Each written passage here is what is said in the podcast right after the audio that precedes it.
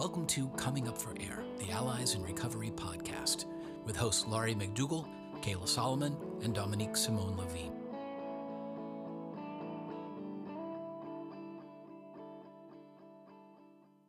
Today's conversation, ladies, we are talking about relationship one directionality, is what we're calling it. So, we're talking about when you feel like you're the only one doing all the work or you're doing most of the work. What do you think? There's two things. There's the actual fact that the person who's dealing with the substance use issue is exceptionally distracted by their desire to obtain substances. And when I think about that, I think, oh, it's their primary focus and relationship. So really, just the way that that's established is your secondary right off the bat. And then what, what's happening is the work that we're asking you to engage in with the Allies in Recovery and Craft model is that you're doing this pretty much a heavy lift of changing things and doing things differently and reaching out, even if the person is not necessarily communicating well with you. And so, how do you do that in a way that doesn't make you feel resentful or exhausted or overly responsible or even can you use that negative word codependent. So what's the too much part of it? Where do you draw the line and how do you do this work without doing it in a way that you feel like you're being burdened by it? And before we get to the solution let me just point out how secondary you are when drugs and alcohol or some process addiction is in the room. And i think especially in relationships and intimate relationships where you're not sure what you're fighting, but you're fighting something. And it turns out you're fighting that addiction. The focus is away from you and it's on addiction and it's hidden. So you're never sure what's going on. You just feel like you're not it. It's, it's almost a jealousy of what you don't know what you're jealous of, right? So it's very difficult to not take that personally. But as long as there's active addiction, you should prepare yourself for feeling like second class citizen because every day, every day you have to find the drugs, right? Or whatever your pattern is. Every day you have to find the money, you have to find the drugs, you have to find the way, you have to find the time, you have to find the transport. So it's you have to find the dealer and and so it's it's a lot of work and you are not the focus that's true you are incredibly important to me as a person with addiction because i need your help i need your support i need your normalcy you know, you are everything to me in terms of my life remaining okay. So I need you, but you're not first. I think it's important that families take everything you're saying into account, that you're not number one. But I also don't want families to misunderstand that the individual, and I hear this a lot, that the individual is incapable of loving you, that that's not what this means they do still love you and care for you. But instead, take a step back and understand that the drug is the only coping skill they have in life. And the drug also affects their brain in a way that forces them to think about it 24 7 and the fear of withdrawal and the pain that they're going to experience puts it in the forefront of their mind. So that is their single goal is to get that drug so that they don't experience pain. And i'm talking physical pain mental pain and anguish. And we're talking deep deep pain which is why the drive to get the drug is so important. And remember this that any kind of added pain meaning something that happens in their life that now makes things complicated. The only coping skill is the drug. So if they're being, I don't know, they go to work and their boss yells at them because they're late. Now they're experiencing mental anguish. I need to go and get the drug. It's the only way I'm going to feel better or they come home and the, and you're like you're late. Why are you doing this to me? The only coping skill is to go and get the drug. So it's really important to separate the two things and to understand that yeah that is their single most important thing in their life is to go and get the drug but they're doing it because they want it they don't want to feel miserable. They want to at least feel normal but that doesn't mean that they don't love you and they don't experience these other feelings because they do it's just that this is in the forefront of their mind so remember that every time something gets thrown at them the whole goal is to go and get the drug to make that go away. And I would just add it's the fear of withdrawals, it's the fear of emotional just dive down.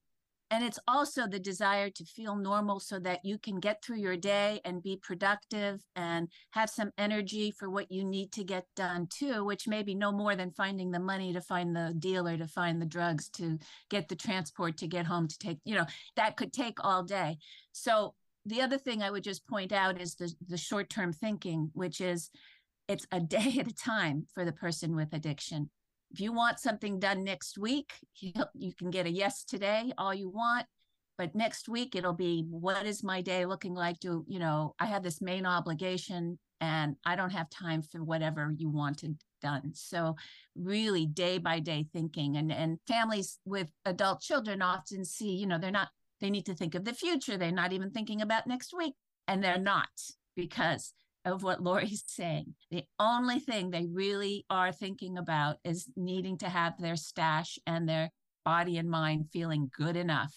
And that takes up the day. And I heard this talk not too long ago, and it was like, what would you do if water were in short supply and you were thirsty? What would you do to get the water? How long would you wait? Could you wait until the next day? No, you would start obsessing about solutions and ways to get the water. And that's exactly how it is when, when you're addicted to alcohol or drugs. But I think we need to look at the same thing for family members. And by the way, what you just said, Dominique, is the same exact issue for partners and siblings. You try to make plans with somebody, plans are not their friend. They don't know how they're going to feel, what's going to be going on so making plans just feels like torture. And also their their plans for finances for the drugs and alcohol.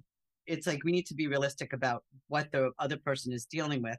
The reason we wanted to bring it up is because it's so easy to get sucked into the undertow of resentment when you have one person that's so externally focused, not paying attention to you, not hearing you, not let and look at the tools that we talk about in the allies and in craft.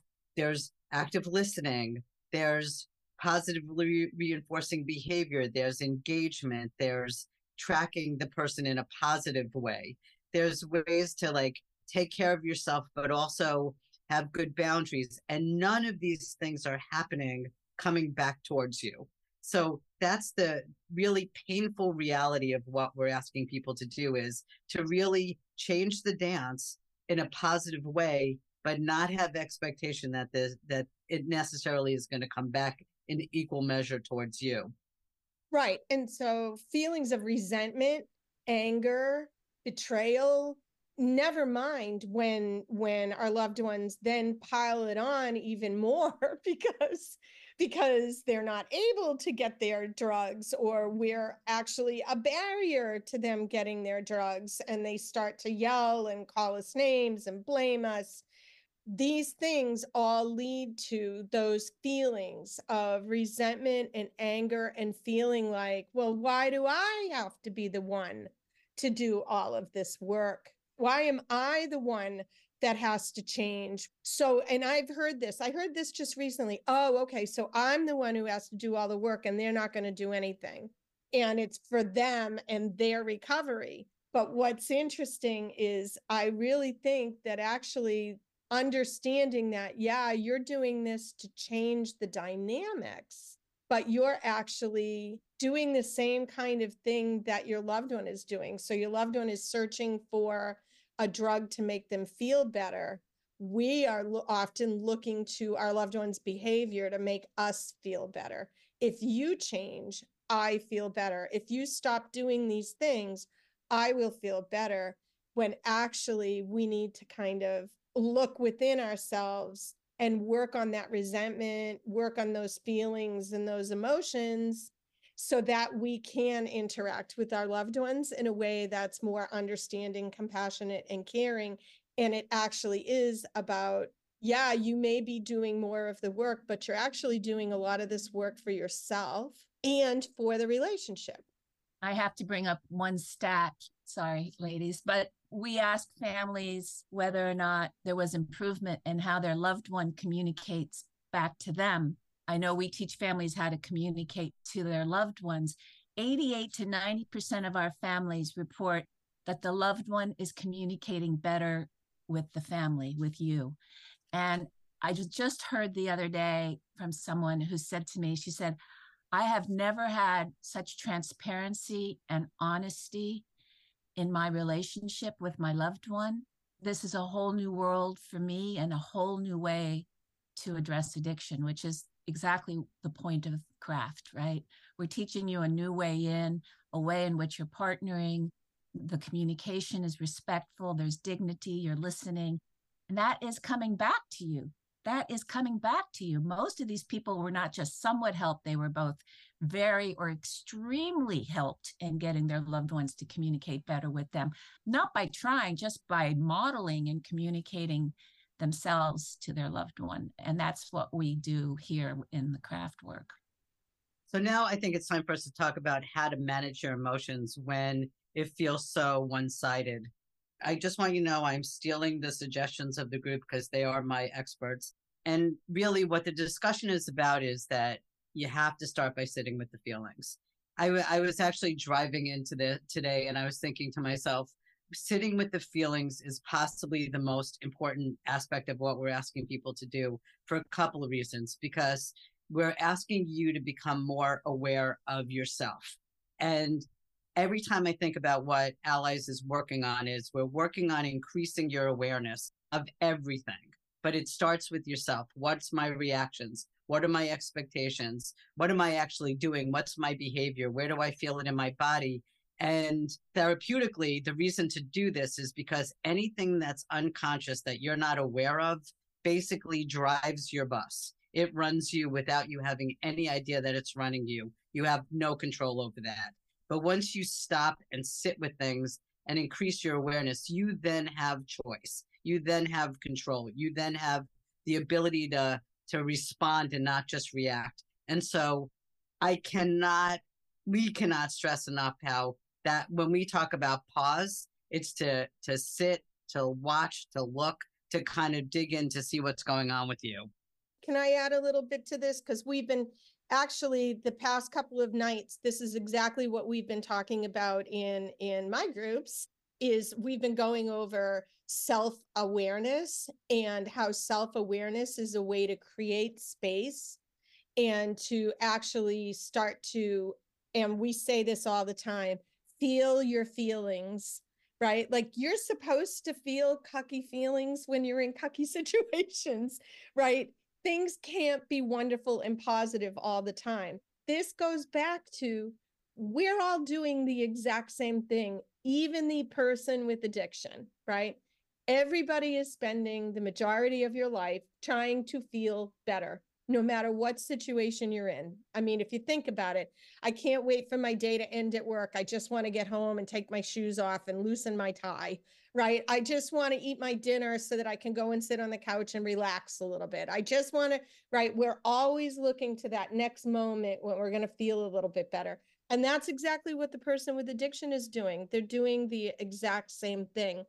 So we've been talking about self awareness and accepting. So now we're getting into more definitions. We've been doing a lot of definitions around this in the group.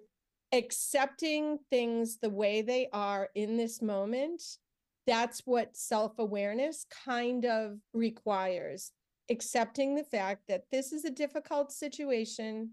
I'm going to feel really challenging and difficult emotions, and I need to just sit with them and not fight them because I'm a human being. And when things get difficult, I should experience these feelings. And that's what we're trying to get our loved ones with addiction to do, right? Is sit with their difficult feelings and learn to cope and manage but yet we as family members struggle to do that as well. So that's the whole point of awareness. Sit and think and start asking yourself some questions. What am I feeling? Well, I'm feeling really angry. And you know what? Give yourself permission to feel that way. it is okay for you to feel really angry or to feel deeply sad. And once you give yourself permission and you kind of sit with it long enough, and I don't mean an extended period because it can quickly kind of de escalate within your own system. But also remember, a lot of the time we can go down a rabbit hole and stay there. So it's important to recognize your feelings, acknowledge your feelings, give yourself permission to have these feelings, but then take steps towards calming it down. So we we've been talking about this. Okay, now we share in the group. Okay, what are different things that you can do to kind of change your thoughts, right? You can you can take your mind off of it by going and doing chores or doing something that you like. Go and garden, go and cook, you know, go watch a TV show, do whatever you need to do in order to calm your system down, but then don't stay there, right? Like, don't stay in those awful, because this is a part of my problem with venting or having or telling people what I'm going through in the moment in this these chaotic moments because oftentimes unsolicited advice will keep you there. Yeah, he's such a jerk oh, she shouldn't have done that. Why don't you kick her out? You should do this. You should do that. Yeah, yeah, I'm so angry. I'm so, and it kind of keeps you there. So it's sit with the feelings, become aware, acknowledge them, give yourself permission to feel them. Now go find something that you're going to do that's going to help settle it and then pull out your craft skills. then how am I going to approach this? Well, and I and I think we're looking at what you can control because when we talk about power, it's like what can you control? You can't control what the other person is doing, but you can control yourself. So for me, if I'm feeling powerless about a particular situation, first of all, I need to reframe it, which is that it will all work out somehow, even if it's terrible. I don't need to go down the terrible path because that's just me making up a story. I have no idea what's going to happen. And part of what we're asking people to do is to get comfortable with being uncom- not knowing. And that's very hard for most of us. We like to know, we like to be in charge, we like to make things happen. And so much of this work is not having control out over outcomes, but you have control over process, which is what are you doing at this moment? And if this moment, the only thing you could do is take care of yourself, that is your where you have power and a lots of folks talk about journaling. You find people that you, know, you can talk to, and you'll know the people that are not helpful to you. That's not the people that you go to for this. And I also agree with Laurie is that, you know, you call it, you know, what, what did you call it? Downloading or something like that. I call it fetching. Down the rabbit hole. Yeah. To me, it's like you have like 10, 15 minutes to complain about something, and then you have to stop yourself because it could go, you could go on forever. And this is when having a gratitude practice really helps because you have to shift from all the terrible things that are happening to look at what's good, not necessarily even with that person, but in your life. It could be that the sun is shining. It could be that you have a kitten sitting on your lap. It could be that you have plans to go for a walk with somebody, or you're doing those little art projects that allow you to calm down, or you have this great podcast that you're going to listen to. But you need to look at in our question, it's like, what just happened? What do I feel about it in my body and my emotions? What do I want to do? Which is not always the most rational choice. But then what's the my best self want to do and need to do, which is a different question. I want to add a few pieces because you and I are talking, we're talking about the exact same thing. I also want to kind of one, when Kayla's talking about reframing, this is module four very first video in module four no negative talk and i know we often we often think about that communication module and that video as far as no negative talk with your loved one but it's also no negative talk with yourself and it helps to minimize catastrophizing and awfulizing so you start off with the catastrophizing and awfulizing oh i hate him i'm so angry i want to punch him in the face in the face. I want to put a hole in the wall. I want to, you know, I can't believe I'm the one who has to go for a drive and leave my house, right, in order to calm down. But then you reframe it. You take that negative talk that you're experiencing, you reframe it, and you start using positive talk. Is it that I really can't stand it anymore because I'm still here? So you start to kind of reframe it, change the negative talk, turn it into positive talk. Negative talk is often what you don't want and, how, and demanding and being aggressive and positive talk is a lot softer and it's talking about what you can do what you are able to do and it really is a very empowering piece and then the one other thing that i want to add in there that i think is a really important piece and kayla you were talking about this at the end the other question to ask yourself once you've calmed down is who do I want to bring to the table? Do I want to bring my helpful self or my hurtful self? Am I going to make this situation more complicated and just make it worse? Or do I want to be my helpful self and bring my own personal values to the table? I want to be a compassionate, caring. If I was to pass away, I want people to remember me as a compassionate, caring, and understanding person, including my loved one. So asking yourself, what is it that I want to bring to the table is the same thing, the same question, I think, as what do you want or what do you, who do you want to bring here? It's actually what does my best self want? Because there's what do I want, which is I want to control the situation. I want to make it stop. I want to make it better. That's not your best self. That's the anxiety talking. Your best self is the one that says, I want to be a person of compassion. I want to have a good relationship. I want to, I don't want to have to apologize. Um, and then I also want to focus on myself and figure out how to take care of myself because that's something I can do right now.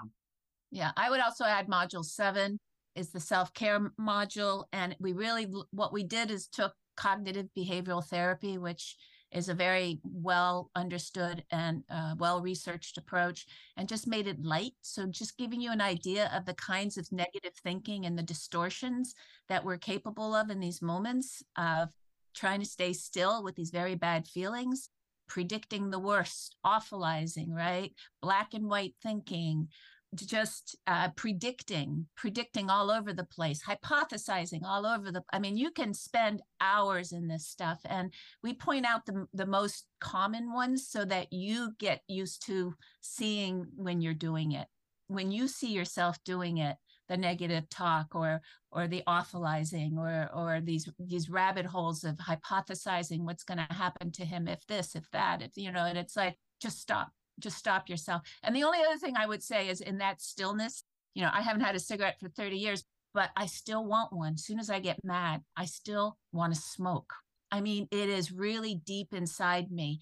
And these bad habits that I have that were seriously bad habits, you know, whether you're stuffing cake in your mouth or drinking more coffee or whatever it is that you do that isn't exactly how you want to be either, these are the moments you're going to be faced with those two those things. You know not only should you have a compassionate reframing but don't eat the whole cake right? You have to like really get a hold of yourself because it's not just our loved ones that have that are reaching outside of themselves to cope. They've chosen one course. We are very likely to choose courses that aren't good for us either. Paying attention to that is really really important. And I also think that by doing this, not only do you reframe the story for yourself, but reframe the story of your loved one for yourself.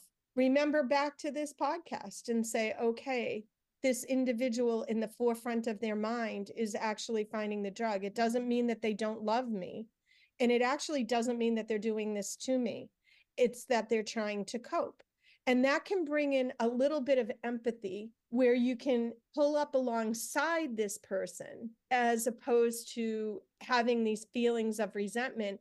And all the while, all the while, while you're doing all of this stuff and you're taking space and you're reframing and you're you are learning to manage and deal with your own difficult feelings.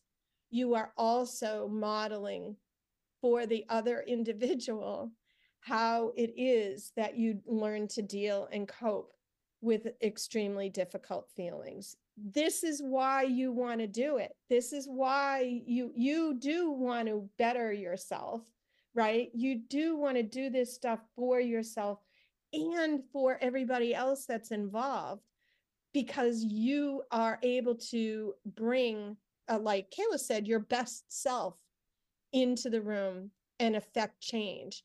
So, yeah, you may have to do a lot of work and your loved one isn't doing you know half as much as you're doing although i would i would say reframe that too because maybe they are you just don't know what's going on inside of their head right because we tend to also try and do a lot of mind reading like I know they're trying to do this to hurt me, or they're do you know they're doing this to betray me, or how can they want to let? But again, reframe the story, reframe your thinking, because a lot of the time that yeah they may be trying to manipulate you in the moment. You know, I get it, but there is a much deeper reason why they're behaving.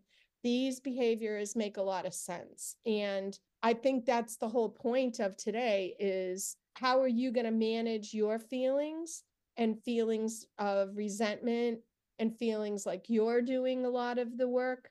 And why should you do a, lot of the work? Well, this is why. I'm going to bring it to the close, but basically, what we're talking about is if you're feeling that the relationship is one way and you're doing all the work, just reframe it so that you're looking at it as taking your power back. And what you're taking your power back to do is not change them, but change yourself, grow, expand yourself, learn way tools that you could use to be your best self. And that's what you're bringing into the relationship, which inevitably changes the dynamic, which helps the other person to heal. Thanks for listening. We hope this episode of Coming Up for Air spoke to you. If you're listening in today on a podcast platform that isn't the Allies member site, please take a moment to give us a five star rating this helps others find the show more easily. If you have a suggestion for a new topic or a guest for the show, please reach out through the Contact Us form on alliesinrecovery.net. Special thanks to our hosts, our guests, and our production team.